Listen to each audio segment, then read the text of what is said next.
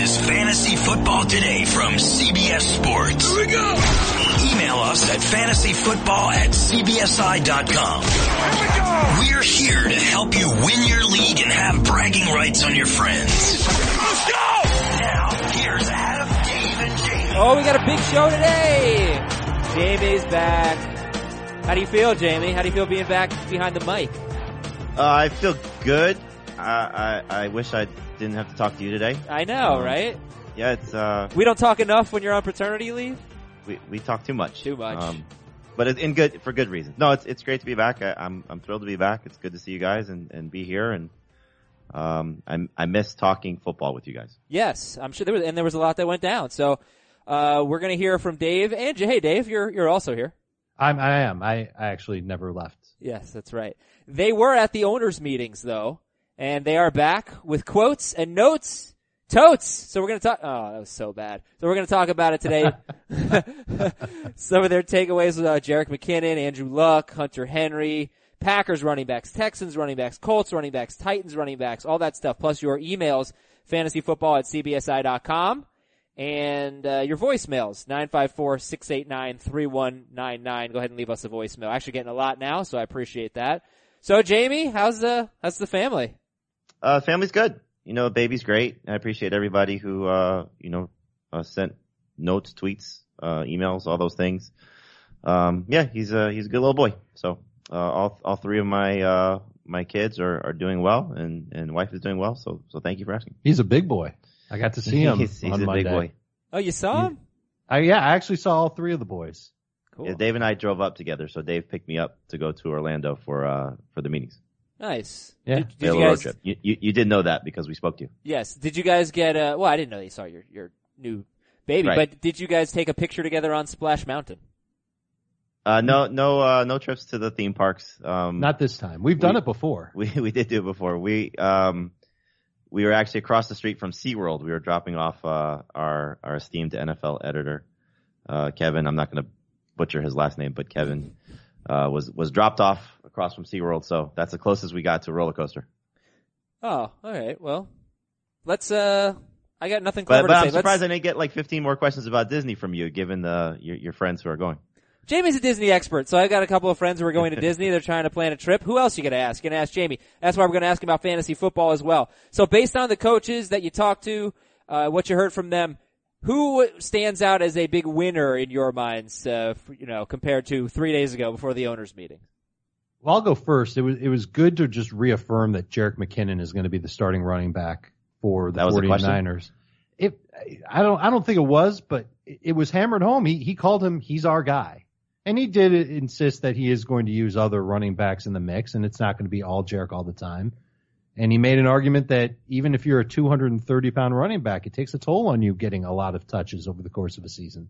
So I think he's going to try and manage McKinnon, but he is Kyle Shanahan's eyes got big and wide when he talked about what he can do as a pass catcher out of the backfield. So we we had an interesting discussion about just how many touches and uh, that McKinnon can get on a on a week to week basis, how many carries he could get on a week to week basis. I, I think 15 touches is going to be easy for him week in and week out. Yeah, he's been the hottest topic.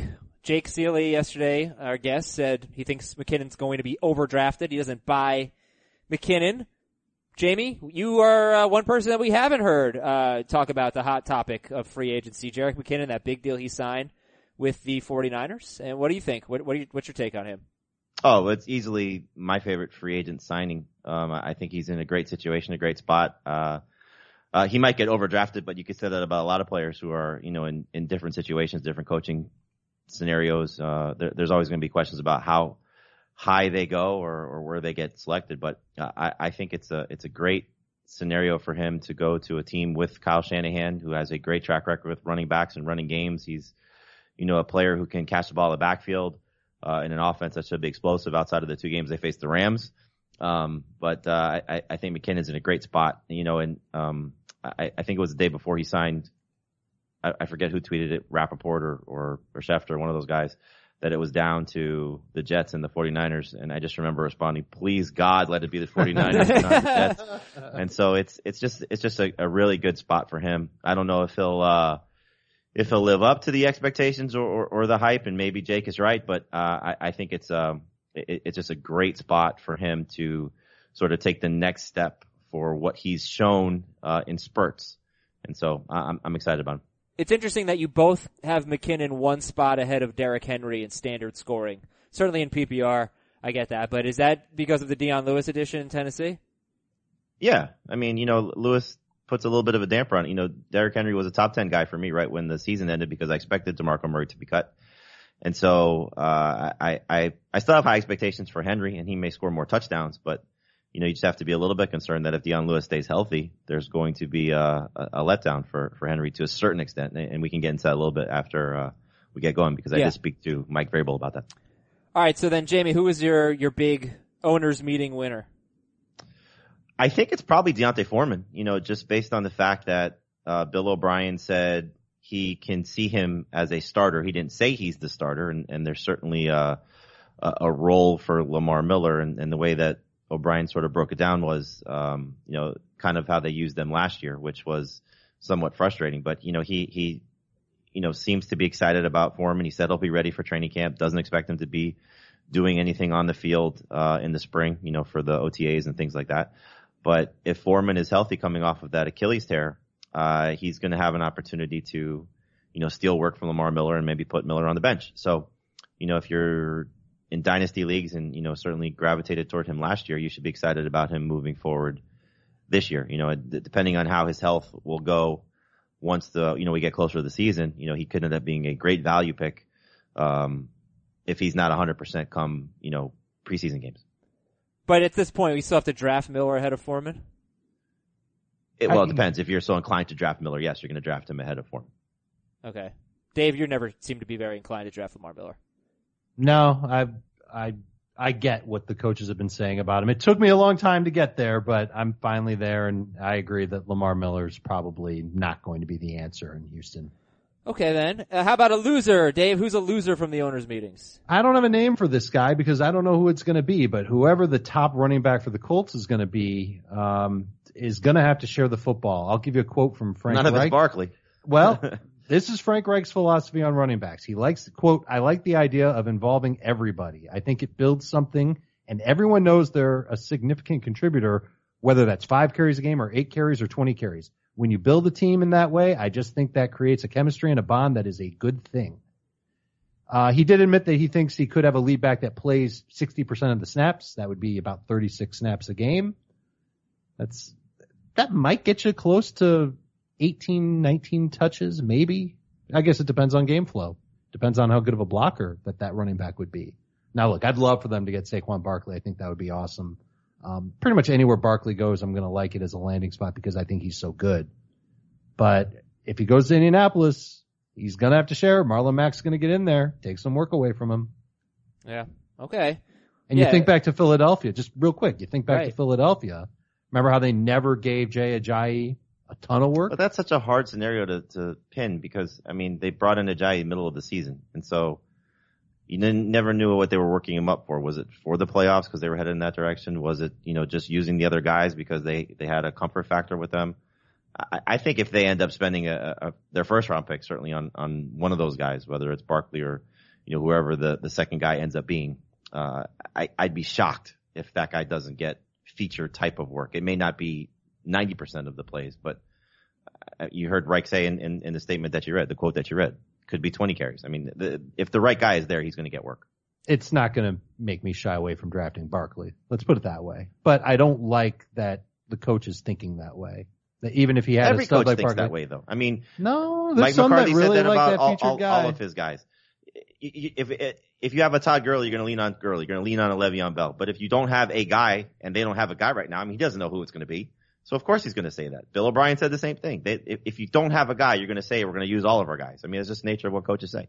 Yeah, and, and we always hear it, you know, like we heard right up until the start of the season that Leonard Fournette was going to split carries, and then week one, Leonard Fournette did not split carries. So, uh, you know, I mean, it's an interesting philosophy that he said he, you know, the team chemistry thing that he wants a lot of guys involved. That maybe he'll because you look at Philadelphia, I, I understand that you can't exactly. Uh, you can't exactly say, well, the, the Ajayi thing, but, but they did often oh, like Kenjon Barner out of nowhere, or Corey, you know, Corey Clement. It, it was like it was a little random. It wasn't even before the Ajayi trade and after, I'd say. So you don't want it to be like that. But if they draft Barkley, they'll turn him loose. If they don't draft Barkley, then we'll have to have this conversation again. Jamey, was there a loser that uh, stood out to you? Yeah, two. Um, Jamaal Williams and, and Chris Carson. Not necessarily because they will be losers or they're going to be bad players, but just based on what the coaches said. Um, McCarthy was very high on Ty Montgomery, unsolicited, you know, and said that they liked what he liked what he did last year before he got hurt. And I asked him, you know, is, is there any consideration to moving him back to wide receiver given the the young guys and what they showed? And he said, no, he's a running back and he's a damn good one. And so that makes it seem like it's going to be messy because you knew that they were going to give Jamaal Williams and Aaron Jones both work. But now if Montgomery is going to be a significant piece of that to whatever level it is, third down back, you know, uh, starter, it's just going to make things messy for those Packers guys because all three can clearly play. And I think, you know, uh, at least from my perspective, I was really excited about what Jamaal Williams could do, and I think he still can. But, you know, you have to kind of maybe dial back expectations a little bit, just given what, uh, what, what the scenario could be of all these guys, you know, still sharing the ball. And then Pete Carroll, again, same thing, very glowing about Chris Carson. But then he also talked about Mike Davis, who they brought back on a one year deal. And he said, you know, Davis really did a lot of the things that we like to see at the end of the season last year. Showed, you know, he'd be a physical runner, showed that he can give them the toughest that they need. And so it, again, situation where you're hoping the, the player that, that you like, and, and for me that's Carson and, and Jamaal Williams, that they're going to take the step forward where they might not have it early in the season. It may take a little bit of time before they get that chance to kind of showcase their skills. So who are you favoring in the Packers backfield? How Still Jamaal Williams. I mean, no, no, nothing's changed yet, you know, un, until we see them on the field. But you know, it uh, it's one of those things where I probably have Ty Montgomery ranked too low right now, you know, just in my initial rankings, you know, because it sounds as if he's still going to be a big piece of this offense uh, again in, in some capacity. Well, it's going to be interesting what they do at receiver because, you know, they don't have a very deep receiving unit and I think we're all kind of hoping that Ty Montgomery, even if he's a running back, fills that void, right? He could be, could he be the third leading, leading receiver on the team? Absolutely. Yeah. So it's I mean, that'd probably be bad for either Randall Cobb or Jimmy Graham if that's the case, but Yeah. Probably not as many, t- like, not as many touchdowns as Graham, but just in terms of yards. Sure. Uh, yeah. All right, we're going to take a quick break from the owners meeting stuff and read an email. Email of the day is from Andrew, fantasyfootball at cbsi.com. Oh, Jamey, this is something that you in particular should do. After years as a commissioner, I've found the solution that uh, to the draft order question. Instead of assigning picks, my team owners get to choose their draft position. The order they get to choose is based on who pays their league fees the soonest. I had people rushing to get me payment before the season. Last season, the first manager to pay pick number one, he drafted David Johnson. He missed the playoffs. The second manager to pay pick number seven said he didn't want uh, the long wait between picks at number two, and he won the league.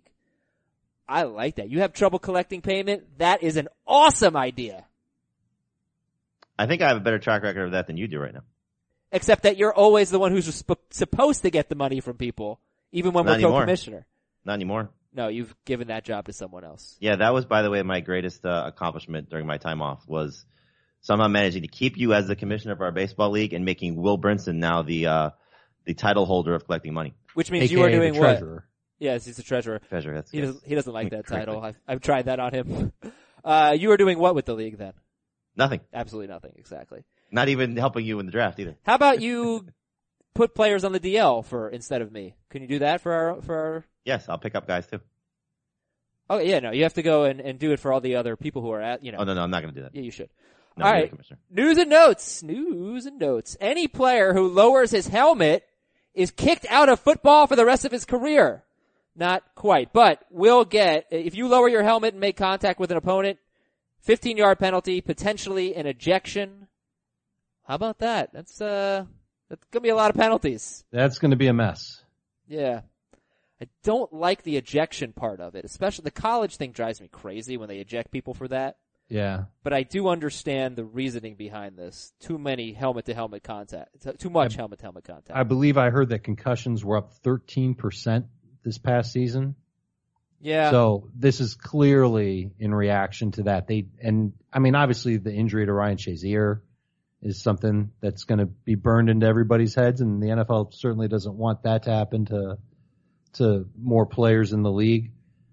Uh, it could get sloppy in in two ways. One, there could be a lot of penalties called on this, maybe on plays where the defender doesn't necessarily mean to lower his helmet. It just happens to, you know, bang bang type of play. These guys have been tackling a certain way. And it could also create issues where a defender changes the way he tackles, knowing that he could get kicked out of the game or penalized or whatever for leading with his helmet. And maybe it leads to added yardage. Maybe it's something that could actually help fantasy owners on a couple of plays. Yeah, Well, good luck, yeah. Marshawn Lynch. And I'll tell you one more thing. The NFL got the catch rule right. And they had momentum for like two whole days. Um, after, after they got this catch rule right. And Jamey and I were in the press conference when they announced what the rule was going to be changed to. Uh, I even got clarification on it from uh, the head official Al Riveron. And it, it's beautiful what they've done to kind of redefine what a catch is. And now to put this on top of it, it's going to make things, it, it's like you take one confusing issue and you just apply it to something else. At least, at least we now should know what a catch is every single time. Just wait until a marquee defensive player gets ejected for this. I hate it in college. I don't mind. I really don't mind the penalty thing. One thing I'll say about the number of concussions going up is that it, it can be a little. It can be random. You know, it could easily go down next year without a. Well, I think it's it's it's also more of an indication of them being aware of concussions. yeah, but but I There, there probably were this many concussions, if not more, previously. well, not Well, who knows how no, many not were right, reported? years. I'm sure there were a ton. Exactly. definitely like definitely helmets are leading to concussions. Helmet to helmet hits are leading to it. There's no question. People have uh, own, defenders have to stop tackling with their helmet. But I remember this whole thing about Tommy John surgery in baseball. I I went and looked it up this morning when I saw this news about the helmet thing, and I think it was 2012. There were 42 Tommy Johns or something like that, and it was like, oh my gosh, an epidemic, and we haven't had that number again since. So I don't know. It's, not necessary. You know what I mean? Like that number could go down, but I still think I, I like the rule. I just hate the ejection part. It's really going to be annoying. Could lead to some more first downs though, more offense. You know, 15 yard penalty, automatic first down. Maybe that's the fantasy takeaway. Uh, the catch rule has been changed to something still very confusing, but uh, Uh, no, It's not confusing It's at not- all. no. are you kidding? Making a football move? You don't think that's going to be tough What to they should have interpret? changed it to is making a move. uh, making a football move, it's going to be tough. There are going to be times where like, well, did he really make a third step? Did he do something It- common it- to football? It's much better. It's so much better. It's better, but it's not crystal clear. Well, It- I, it- I feel it's like as close nit- to crystal clear as it could be. and I feel like you're nitpicking the term football move when it's pretty obvious that it's just you, you're moving, you're doing something else. All right, we'll see. We'll, we will see how, how it plays out. Uh, let me just let me just add one quick thing, and this is what I got confirmation on. If a receiver catches a ball, gets his feet down, and puts the ball across the goal line, and then say somebody knocks it out of his hands or he just drops it, that's a touchdown now. wait, say it again. It's Yes, almost yes. the fact you catch the ball. Say you catch the ball at the half yard line, Uh huh. your feet go down two feet in, Uh-huh. and then you reach across the goal line like a running back would when Right. he's trying to dive for the touchdown. And a receiver does it, but then he he does it and then he drops the ball or the ball gets knocked out of his hands. It's a touchdown. Yeah. Yeah, That's and it should be. I still Yeah. say, I still say that Jesse James dropped that ball though. He did, but he he put it over the goal line before he dropped it, which is why it's. a Oh, that's why it'd be a under this rule. catch? right? Yeah, it's like Ah, a like okay, a quarterback okay. going over the top, or running back going over the top of the pile. Okay. Which is how it should be, right? I Why see. should Yep. it be? Why Crosses should the the goal goal line line. be treated Yep. differently for a receiver or a pass catcher? Yeah. All right. Minnesota uh, head coach Mike Zimmer said the team still had concerns about Teddy Bridgewater's knee, so I guess that probably gives uh, McCown the leg up for now. Dallas is going to cut Dez It was a good good pun. That was not a good pun. what? We're, Oh, the leg up? We'll, we'll get to the Dez thing, but the whole why did the Jets sign him? If the I, was, I think issue? it's a great situation for any team to sign him because if he is good or he is right, then you have you know young quarterback that still could have some upside. I guess. All right, so Dez. Yeah, he's gonna There's a report cut. that Dez is going to get cut. Here, so here's my question. They they added Allen Hurns and Deonte Thompson, right? Um, Mhm. What do you think about Dak? He still managed to finish 12th this year. And remember, he had that stretch where the offensive line was in shambles and Zeke was suspended. He just didn't, he had terrible numbers, but he still finished 12th. I think he was eighth the year before, and it's not like Dez was so good that year either. Uh, he's done a lot with what he's had. But what are you thinking about Dak Prescott right now?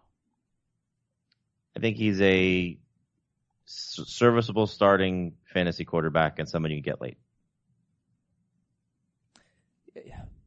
Why the? He's been he's been more than that, I guess. So why the And, and he and he can. there, there, there's there's really not. Uh, he's not a he's not a bad player by any stretch. Is he in your top twelve?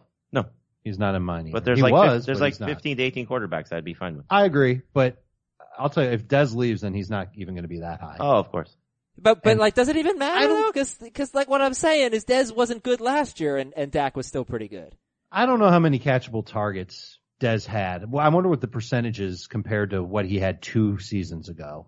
Now, listen, I, I, agree with you on the flaws of Dez's game. He's not as fast as he once was, and he's definitely He still an injury risk. That's not changing, even with Allen Hurns there. Mhm. So it's gonna be it's gonna be tricky for Dak to go back to those numbers they had two years ago. It could get close, but there's a lot of other quarterbacks I feel better about. Garoppolo, uh, Patrick Mahomes, I like both of them better than Dak. Okay. Yeah, I don't think you're drafting Dak with the thought that he's going to be your starter for 16 games. I think he's more of a guy that you pair with somebody else and say, okay, if things are right for him, then I'll ride it. If they're not, I can move on easily. couple notes I mentioned on Tuesday's show. By the way, we are recording on Wednesday. I should have mentioned that. You're going to hear this on Thursday, but we're recording on Wednesday morning, late morning, early afternoon. So if we miss any news, apologize for that. Ron Rivera said uh, Cameron Artis Payne will get a chance to replace Jonathan Stewart for Carolina. And Dirk Koetter said Peyton Barber is Tampa Bay's lead running back right now. Do you put any stock into Cameron Artis Payne or Peyton Barber having big roles? No. Okay. I spoke to one of the beat writers for the Bucs, and he said what most likely will happen with Tampa Bay is they will address running back in the second round. He thought third round before the Pierre Paul trade, but second round for sure. So Barber is going to be part of a, a committee, and he will get work. Um, Artis Payne, I don't have a lot of interest in. Adam Gase says it's a health thing, not a potential thing with DeVante Parker. Could he We- finally emerge? We've heard that before from coaches in Miami. We have. Yeah, they just I I think the knock on him is that he he doesn't work through his injuries. And when he's hurt, he kind of slows down. Right? That's what I've heard. Yeah, there's been some question about that for sure. Yeah, it's hard to get excited about him. Uh, I'm not sure we know who the quarterback is going to be for Miami this year. Uh, let me let me. Let's, how about DeVante Parker or Randall Cobb? Parker. Cobb PPR. Cobb definitely in PPR. Okay. DeVante Parker. One more. DeVante Parker or Martavis Bryant.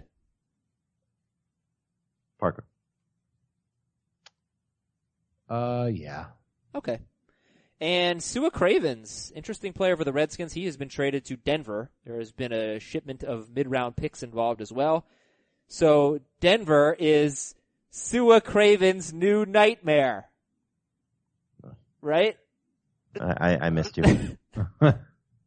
That is a joke of Wes Craven's new nightmare was a movie.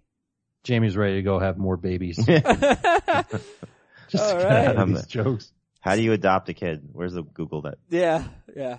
Hey, we're going to talk about Hunter Henry soon. We're going to talk about Tarik Cohen. We're going to talk about uh, more on the Titans running backs. Julio Jones in the red zone. He got a lot of red zone targets last year and caught only three freaking touchdowns. It was weird. But how? What do you guys make of this Odell Beckham Jr. stuff?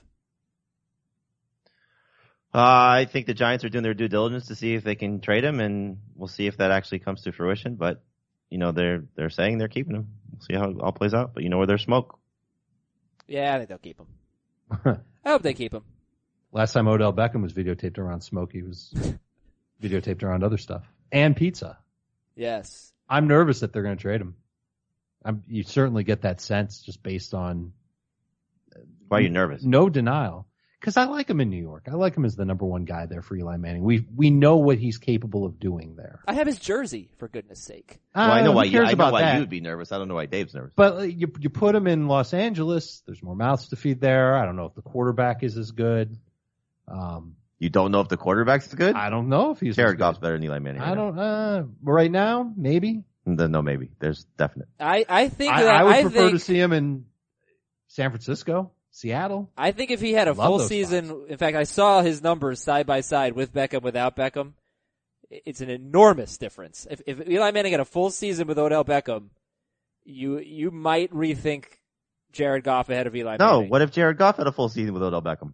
if they both had, had a full, season, with Sammy Watkins, and he Oh, come on. didn't let go of him. Sammy Watkins know and they're Odell not the same guy, but are they not both deep threats? Are they not both? I mean, I'd rather have Goff. I'm not. I'm they're not, crazy not here, same but guy. but uh, no, they're not.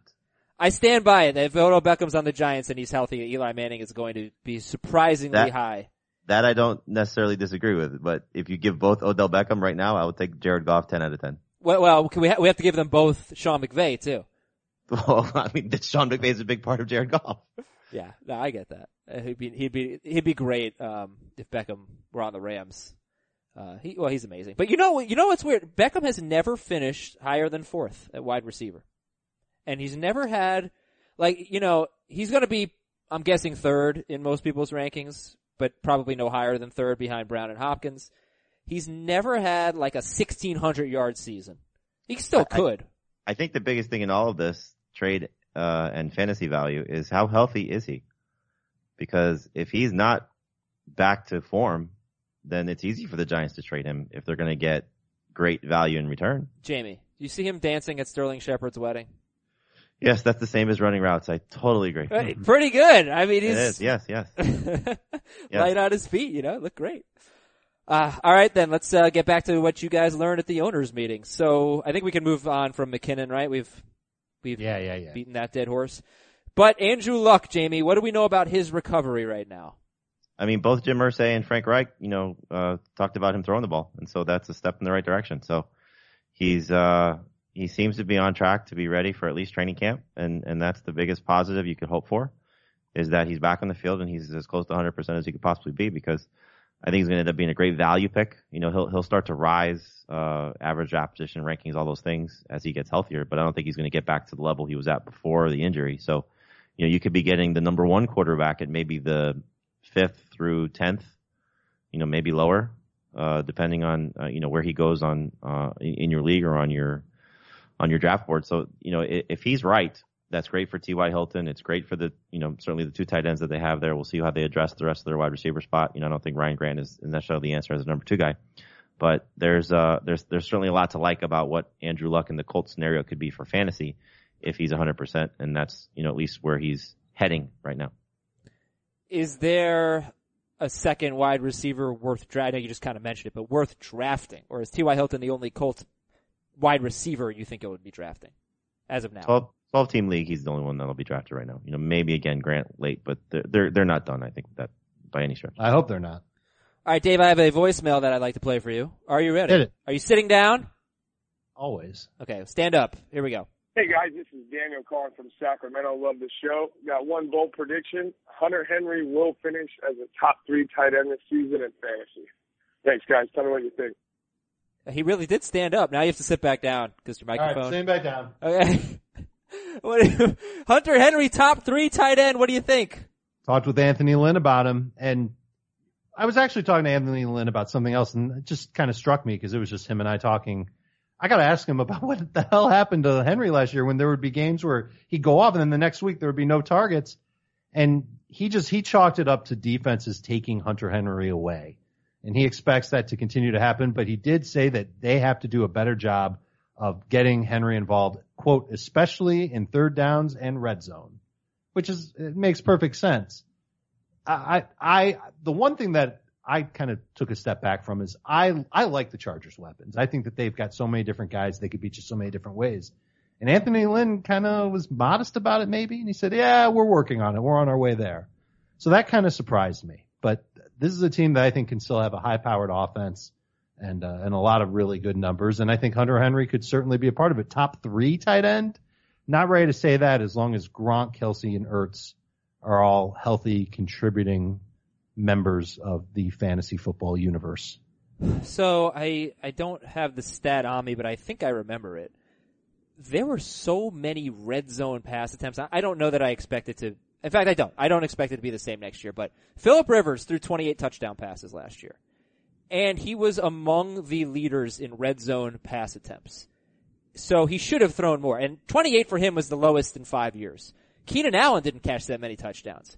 Antonio Gates and Hunter Henry both had a lot of targets. They had about nine targets inside the 10 yard line. Not just in the red zone, but inside the 10. Um, so, uh, Rivers, let me just, okay, it was actually pass attempts inside the 10 yard line. He was first. Most pass attempts inside, inside the 10 yard line, and he, he only threw 14 touchdowns inside the 10. Uh, so, I don't know. If, I don't. I don't know if that was uh, just a fluky thing or what. But they were throwing a lot when they were close to the end zone, and none of the guys on the team had the touchdown numbers that you would expect with that. So I thought that was kind of interesting. But I also thought it was interesting that Antonio Gates had either the same amount or one more target inside the ten last year uh, compared to Hunter Henry. So we'd like Dave to see uh, Antonio Gates just get the heck away. I'm looking at uh, Anthony Lynn's quotes from the combine, and he was asked if Antonio Gates wants to come back. Is there still a role for him? And he said, absolutely. It's something we haven't talked about with Antonio in detail yet, but he's one of the greatest chargers of all time. For a guy to take a back seat to Hunter Henry last year, take a secondary role, and still be the leader that he was for our players, it was just very impressive. I mean, they, they obviously love him, so it's Yeah, it's just unfortunate from our perspective that they would still consider you know him part of their future plans because we would like to see. I mean, look at, at this point, I, I think any fantasy player would love to see more of Mike Williams and less of Antonio Gates. So if they go to more of a one tight end package type of offense, at least a little bit more of that, then you get more three receiver sets for them, which would be Allen, Williams, and Williams. You know what just hit me? He ran down his entire offense and he didn't mention Mike Williams. That's funny.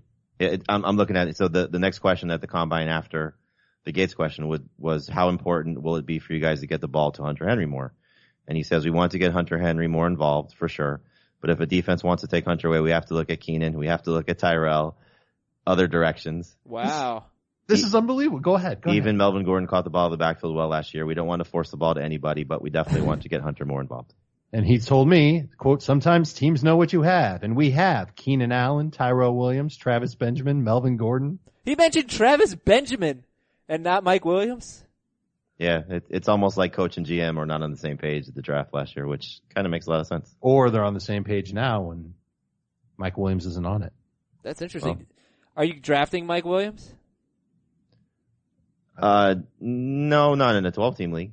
Okay. 14 team or larger, I'd take a shot on him, depending on how the draft goes. I mean, it could just have been an oversight by Anthony Lynn, but that's He did, he did, I, I did see something, uh, maybe it was in that same, same conversation, uh, from the combine, where I, I oh, yeah, here, here it is. Um, what did you learn about Mike Williams last year? And he said, Who? when he, he said, when he's healthy, he can help us win. It's just unfortunate that he was hurt most of the time. It could be one of those things where, you know, y- y- unfortunately you saw it with Laquan Treadwell and you're still seeing it with Mike Zimmer, the, the constant motivation. DeVante Parker, same thing. The constant talking up of these guys with the hope that something clicks, you know, whether it's outside motivation or whatever they're saying to them face to face.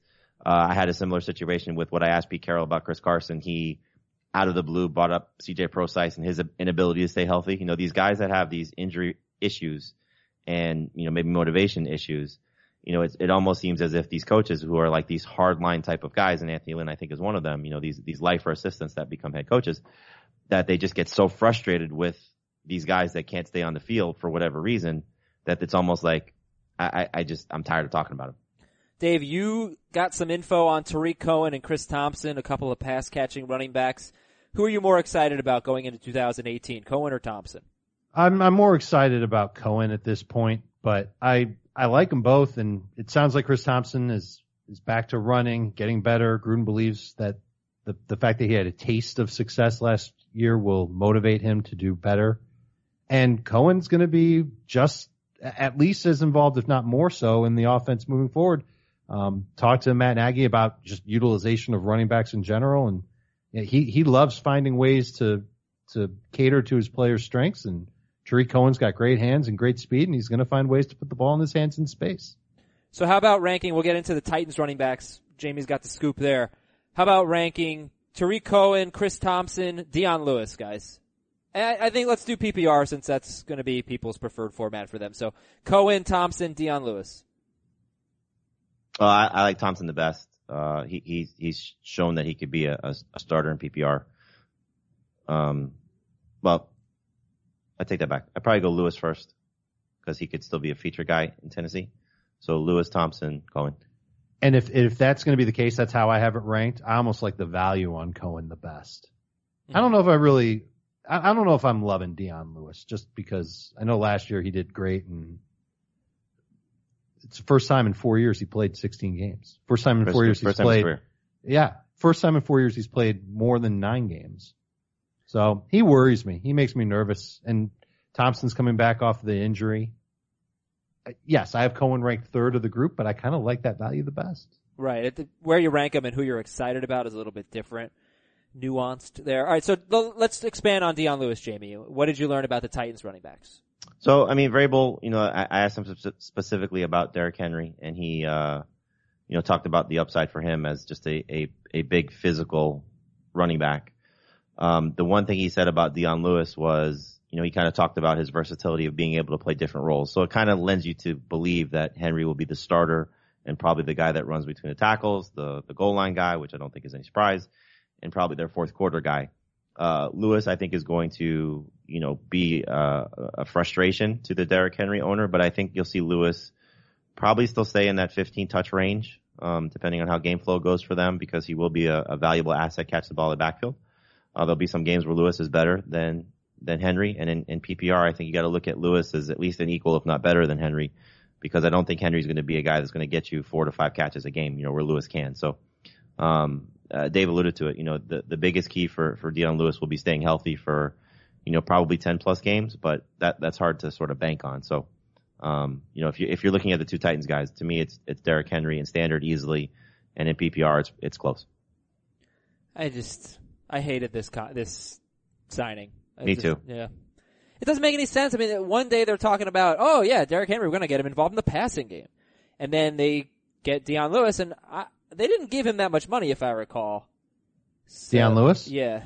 They did. They Uh, did? It's not a ton, but it was still an alarming amount. I think technically he's a top 10 highest paid running back, but there's a drop off somewhere in the top five or six running backs that makes it a, a, a nice deal, not necessarily extravagant. Four years, 20 million, 11 and a half guaranteed. Yeah, the guarantee's a, a little bit high if he actually plays through the four years. I don't know. I just, I want him to be very irrelevant. Uh, we Yeah. want, we want Or, Henry. or I want him to be very relevant. Like I don't want him to be in the middle. No, because there's no way that he's going to be, if Henry's healthy, there's no way Dion Lewis is going to be the goal line guy, in my opinion. So Sure. what is Like- the best case scenario? That he needs to have a big total yardage game or somehow score a touchdown. You're never going to know when to start him. It's going to be very annoying if he's relevant. Uh, alright, Dave. Julio Jones. Three friggin' touchdowns last year. Give me some more. That's almost how I worded it to Dan Quinn. was really three freaking touchdowns. Let's he needs to get a little bit more. I I was a little more eloquent than that. And Quinn admitted that that's something that they have to work on. Uh, but more importantly, and this is something that I guess I should have realized on my own. Julio's healthy this offseason. And last season he wasn't. He didn't participate in training camp, didn't participate in OTAs. Uh, Quinn told a quick story about how he had to keep telling Steve Sarkisian, yeah, we, Julio's really good. Don't worry. You're going to see him out there real soon. You're going to get to use him. And, and I think it's going to make a difference this year. The fact that he isn't having surgery and isn't slow to come back from it, going to be able to run all off season long. Hopefully he doesn't get hurt this off season and Julio will be back at it and they're going to work on the red zone stuff. They're quote, definitely attacking it according to Dan Quinn. And I would expect more touchdowns for Julio Jones next year, which is pretty much the most obvious statement anybody could ever make. yeah. Yeah, but he, but he still has only had one season with more than eight. It's just weird. Uh, Never more than 10. minute, never more than 10. And, and the catches, you know, if 85 is his floor, that's great. He had 88 last year in 16 games, but he had 136 catches in 2015 on 204 targets. That's probably not realistic. Can Julio Jones be a 100 catch guy? Because the last four years he's had 104, 136, 83 in only 14 games, and then 88 in 16 games. Can he be a 100 catch guy, Julio Jones? Will he be? I think it's absolutely possible. Yeah. It's crazy Well, thing I mean, is, the, the, I think the hope would be is that you had, uh, you had second year for Matt Ryan in Shanahan system, MVP Right. year. You know, hopefully second year in Sarkisian offense does wonders for him as well. You know, that'd be the, the nice thing. yeah. And Okay. that would clearly help. That would clearly help, um, Julio. Got a piece of uh, Odell Beckham news if you're interested in hearing it. You have to ask. This is from Adam Schefter of ESPN. The Giants have asked for at least two first round picks in return for Odell Beckham. even though the team insists they're not shopping him.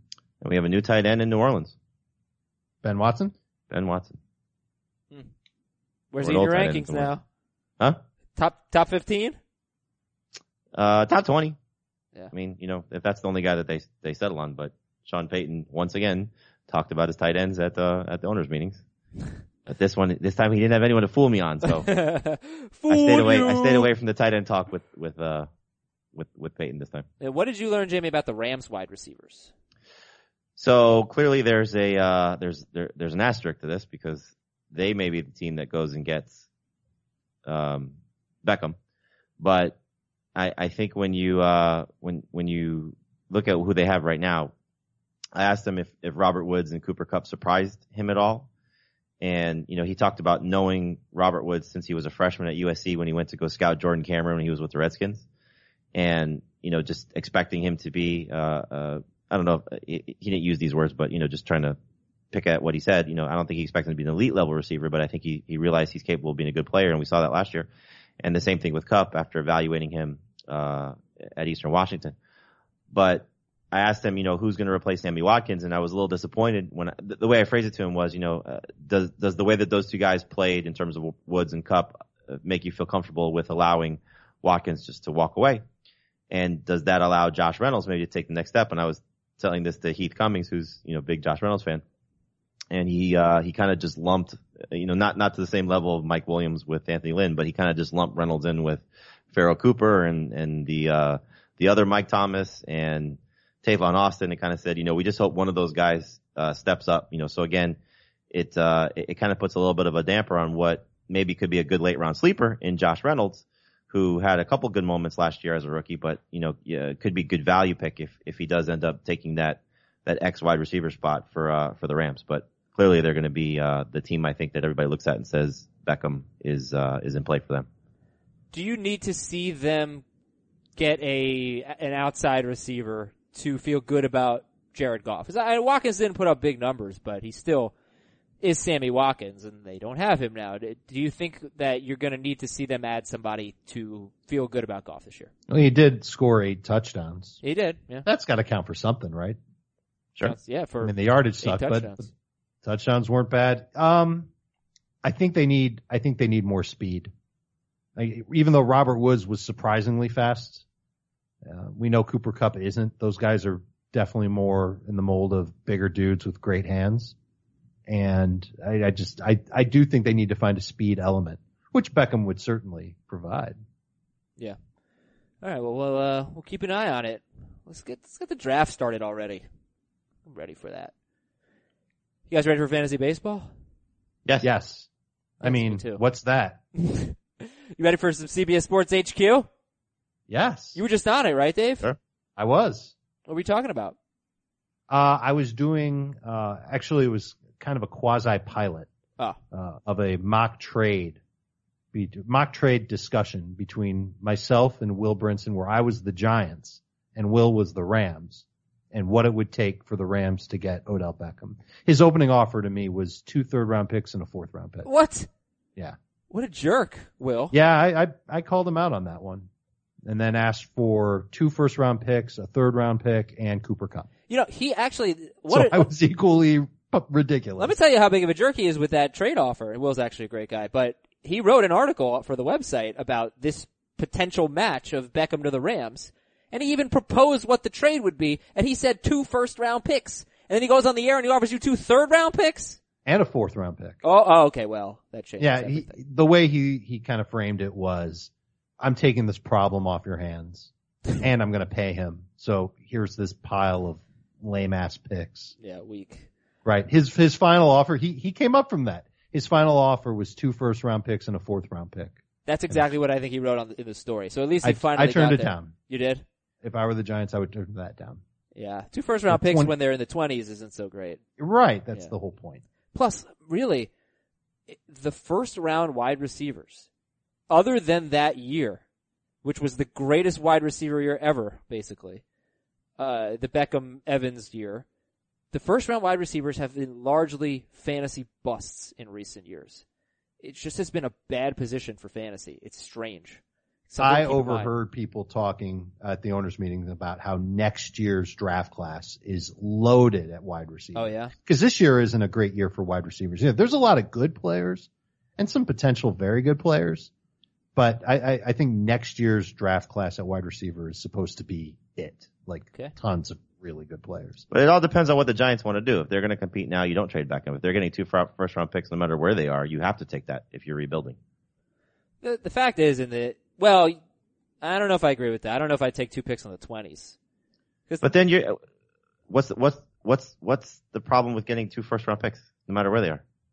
I mean, you you uh, you know the obvious answer is that picks in the twenties aren't nearly as good as picks in the top ten. You know, But if you're not getting that and Beckham walks, why would you not take something for it when you get value for value? I don't think he's going to walk. They can franchise him for two straight years, so they have him control of him for three more seasons, including. I'm sure that will go very very well. Hey, whatever. He wants his money. He has to show up. Uh, it- you know, they they have all the control, so he can talk about walking all he wants. But this happens all the time. How you know? Happened with Le'Veon Bell. Guess what? He was a Steeler last year. He's going to be a Steeler this year, almost certainly. It Um, almost never plays out in favor of the player. Very Of rarely. course. Very rarely. Uh, plus, the the other thing with these guys is, especially Beckham, is that he's so popular, and you do have to think about that with the fan base. Uh, so, a lot to consider there. All right, let's hear from the peeps. Voicemails and emails. 954-689-3199. Wait for it to finish ringing. Leave a message. Give us your name and your city. Uh, no keeper questions, please, unless they're very, very simple. Here's one from Reed. Hey guys, this is Reed from upstate New York. Adam, you need to stop wavering in your belief of Carson Wentz. There's other haters on there talking about his efficiencies, not sustainable, and all those other things. This isn't a Matt Ryan situation where he's had years and years of par, you know, average numbers, you know, pointed by one amazing year. This is his second year in the league, and the third year is going to get even better. So don't give up faith in Philadelphia's prodigal son. Philadelphia's prodigal son. All right, I'm I'm only only wavering because of the knee. I'm not wavering because of the talent or the regression or any of that stuff. So just so we're clear about that, it's just the knee. They seem optimistic that he'll be uh, ready to participate in some portion of the preseason activities. Here's I don't know if that thing. necessarily means a game, but mid to late August But return. here's what what I struggle with. Cam Newton, I it seems as though he struggled with the shoulder all season. Right? He just he was ready. He played week 1, but the shoulder injury hurt him. Joe Flacco with his back, you know, I I, I don't I don't know that Carson Wentz is going to be 100% all year. It might not be until 2019 where he's fully healthy and the legs are really a big thing for him. So that's just something to keep in mind. Even if those injuries go away, te- you know, enough so the guy can play, it doesn't mean they've fully gone away. Do you guys feel that way? Well, I I, I There's was enough of a track record with quarterbacks to suggest that Sure. those guys bounce back pretty well. Now, maybe not the running ones. So if if you're worried about Wentz, you probably should be worried about Deshaun Watson too. But Wentz I tore mean, his MCL also though, right? Did, did Watson? Yeah. Or was it just the ACL Right. for Watson? correct. Yeah. What would it take for you to feel better about Wentz? Seeing him practice? Well, I still feel pretty good about him. I'm not taking him 10th.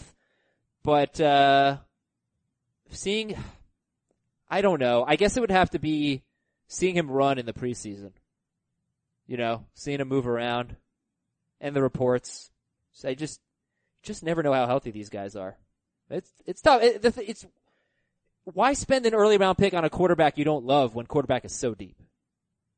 Then you don't. Yeah, kind of comes down to that. In fact, you really shouldn't. All right, here's one from, uh, from Lee. Hey, Adam, Dave, Jamie, and Heath. This is Lee from Huntsville, Alabama. Keeper question, half point PPR auction style league. I can keep Michael Thomas for one dollar or Kareem Hunt for three dollars. Thanks, appreciate it, and uh, love the show. Take it easy. Ooh, Wow. Thomas for one or Hunt for three? I'm I would lean toward Hunt. I would draft him before Thomas in a half point PPR. The the difference of a two dollar value means absolutely nothing to me. You're getting a great deal either way. yeah, if it's one year, it's Hunt. If it's multiple years, it's Thomas. Okay. And one more voicemail. What's up, fellas? This is Alec in Birmingham, Alabama. I had a quick dynasty question for you guys. So my commission's pushing for an expansion in our league of the past, we've been in the past three years, trying to go from a 10 to a 12 team league. I am not in favor because my team is rebuilding, and I'm crossing my fingers that I win the Saquon Barkley draft lottery. Right now, it looks like the two new teams will automatically get the first two picks and go on from there. My questions are, should this new team be added this off season or in, say, one to two years when the league is prepared? And if they are this off season, how should we go about the draft or their team building? Thanks for the help, guys. Love the show. War Eagle. All right, Zach, thank you, Auburn fan. So Zach is in a dynasty league that is going from 10 to 12 teams. He's not happy because he wants Saquon Barkley, and the two new teams are going to be given the first two picks. What would you recommend in this situation, guys? I put him at the end. You you wouldn't let the two new teams have No. picks one and 2 Mm-mm. How, how do you incorporate two new teams into a dynasty league when so many players are kept? Well, it's an it's an expansion draft that you're going to have to have first, and you probably need to have it before you have your rookie draft, where the two new teams get to pick over. Obviously, not the best players from the other ten teams. No, no, you have each team designate whatever amount, you know, five players that are are eligible to be drafted, or ten players are eligible to be kept, and everybody else is available on their roster. I mean, they have to, you know, put players Right, on a, on a protect chopping them. block that should be able to be taken. Sure, yeah. but they should do something to protect the the best teams in this league from losing multiple players. So, for example, if if maybe maybe the rule should be that each new expansion team shouldn't be allowed to take more than one player from the other existing ten teams. No, it's got to be you. You you have if it's a twenty man roster, you have fifteen players to protect. Pick your best fifteen players. Yeah, but then the two new teams are going to get absolutely nothing. Okay, They're- so then ten players to protect, and then you get ten players in every That's roster. better, to but it- take away from.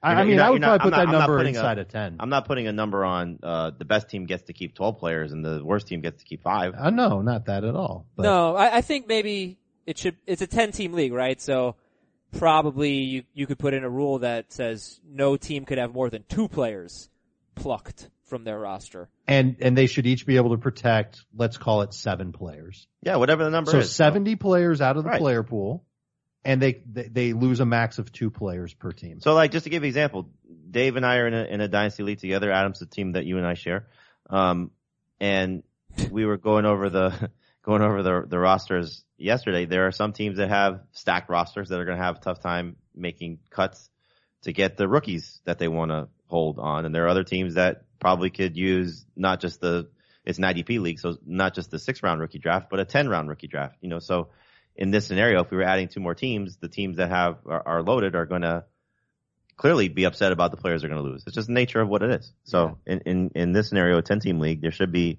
availability, but I wouldn't punish the, the, the owners that, you know, maybe put themselves in position to, to get the first overall pick or the top couple of overall picks in the rookie draft by adding the two guys that, at the, at the top. You know, maybe you reshuffle it somehow, but don't just arbitrarily put them at the, at the, the, the, the top of the draft board. Gotcha. All right, so emails fantasyfootball at cbsi.com. All right, this one really bothers me, really does. This is from Luke from Chicago. Dear Sister Jean, Custer, and Ingram. You know them? Dave, you should know Sister yeah, that's Jean. Loyola Ramblers, correct? Yeah, I'm so bothered by this. Aren't you? I am too. Uh, But I- I don't ordinarily, think I'd we should be really get into it. I don't Yeah. think we should get into it. I no, just, like ordinarily, I'd be all about it. It's a great story. Just should it should be Miami. They were better than them. They got lucky. I don't know if it should be They, Miami. they got lucky. They got lucky. Two out of three, uh, two out of four games, whatever. Um, uh, Luke's question. Honestly, no, you're right, Luke. He says, "Go Loyola, go Loyola. Good luck, congratulations. That is awesome. Great for college basketball." Uh, I was offered Dalvin Cook and Allen Robinson for Jerick McKinnon and Amari Cooper. Uh, standard scoring league. Would you give up McKinnon and Cooper to get Cook and Allen Robinson?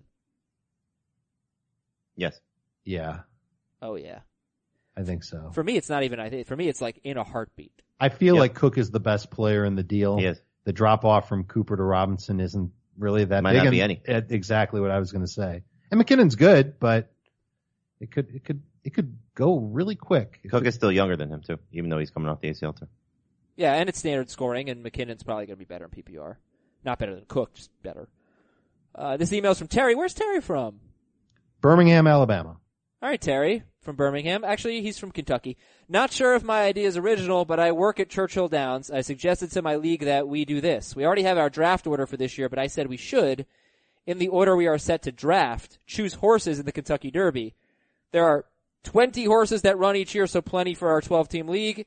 And our final draft order is the order that our horses come in. It adds to the fun. What do you That's think? awesome. Yeah, no, we have had this before, but still, it's very, very fun.